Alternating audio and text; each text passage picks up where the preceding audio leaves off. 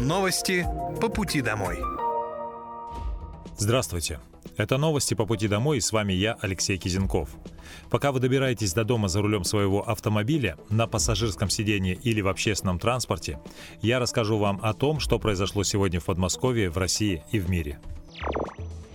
Военнослужащие Российской Федерации ведут бои на ближних подступах к подконтрольному Киеву городу Часов-Яр в Артемовском районе Донецкой Народной Республики. Об этом заявил советник главы республики Денис Сапашулина Ян Гагин. Он указал, что по позициям вооруженных сил Украины в этом населенном пункте работают российские артиллерия и авиация. По словам Гагина, украинские войска успели за год после отступления из Артемовска отстроить в Часове Яре, что находится в 15 километрах к западу от города, укрепления, но ресурсы противника ограничены. В ВСУ кризис призывного возраста и все ресурсы, как личного состава, так и техники, ограничены. Командование жонглирует резервами, разрываясь между участками фронта, заключил он. Следственным комитетом России возбуждено уже свыше 1400 уголовных дел по фактам обстрелов приграничных с Украиной территорий Российской Федерации и атак беспилотных летательных аппаратов Вооруженных сил Украины. Об этом заявил председатель Следственного комитета Российской Федерации Александр Бастрыкин. Председатель СК также отметил, что следствием принимаются все необходимые меры для установления причастных к подобным преступлениям с последующим привлечением их к уголовной ответственности. Работа по документированию и сбору доказательной базы преступлений, совершаемых киевским режимом, проводится непрерывно. Вооруженные силы России ударами с 23 по 25 февраля уничтожили стоянку украинских реактивных систем залпового огня «Хаймарс» производства США и цех по сборке дронов для ВСУ в Николаевской области. Об этом рассказал координатор пророссийского Николаевского подполья Сергей Лебедев. Также российские силы уничтожили цех по производству беспилотников для вооруженных сил Украины в населенном пункте Степовое, недалеко от военного полигона Широкий Лан. Дежурные средства противовоздушной обороны ночью уничтожили украинский беспилотный летательный аппарат на территории Белгородской области. Об этом сообщило Министерство обороны Российской Федерации. Российские артиллеристы нанесли удары по позициям вооруженных сил Украины на Купянском направлении. Отмечается, что в частности были нанесены удары по пунктам временной дислокации, взводным опорным пунктам, артиллерийским позициям, подразделениям и технике ВСУ.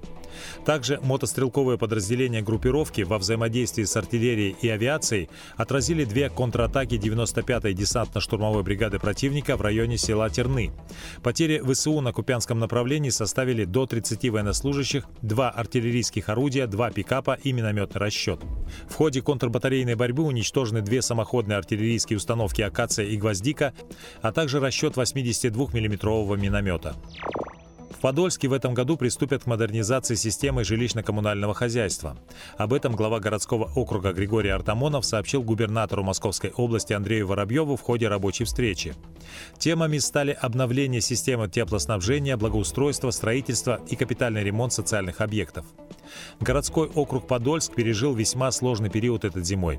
Мы с вами работали в микрорайоне Климовск, взяли на себя обязательства, связанные с модернизацией системы ЖКХ. Знаю, что вы регулярно встречаетесь с жителями, разъясняете все, что касается ремонта дворов, подвалов и сетей. То, о чем мы договаривались, обязательно нужно исполнить. И, конечно, важно подготовиться к следующей зиме. Котельная в Климовске теперь в нашей собственности, отвечаем за нее мы, сказал глава региона. В планах на этот год заменить 5 участков магистральной теплосети в Климовске, котел действующей котельной, модернизировать котельное оборудование. Также будет заменена вышедшая из строя запорная арматура, установлены новые индивидуальные тепловые пункты. Свыше 1700 выездов по сигналам тревога за неделю совершили экипажи вневедомственной охраны. Сотрудники подмосковной Росгвардии задержали более 700 граждан по подозрению в совершении преступлений и нарушении административного законодательства. Благодаря слаженной работе и профессионализму правоохранителям удалось не допустить краж с территорий охраняемых объектов.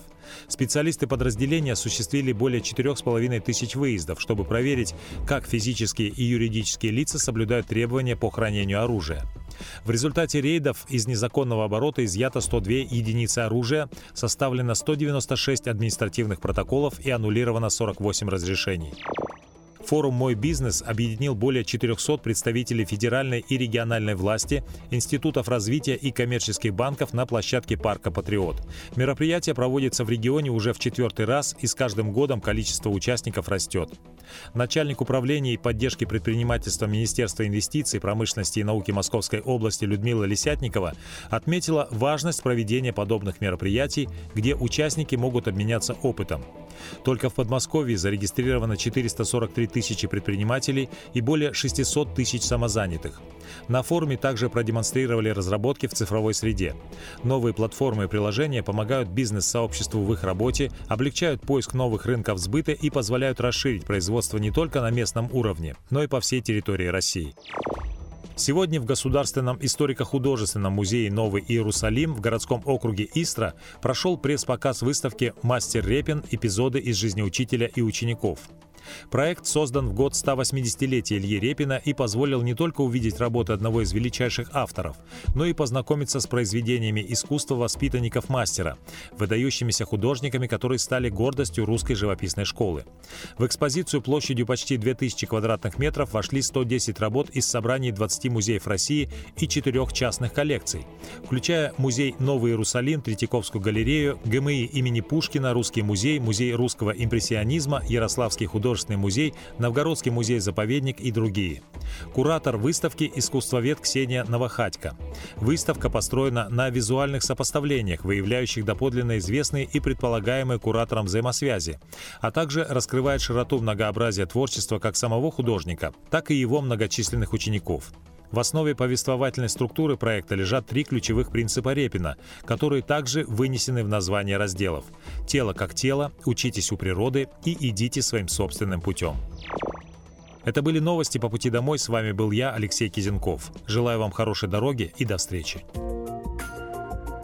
Новости по пути домой.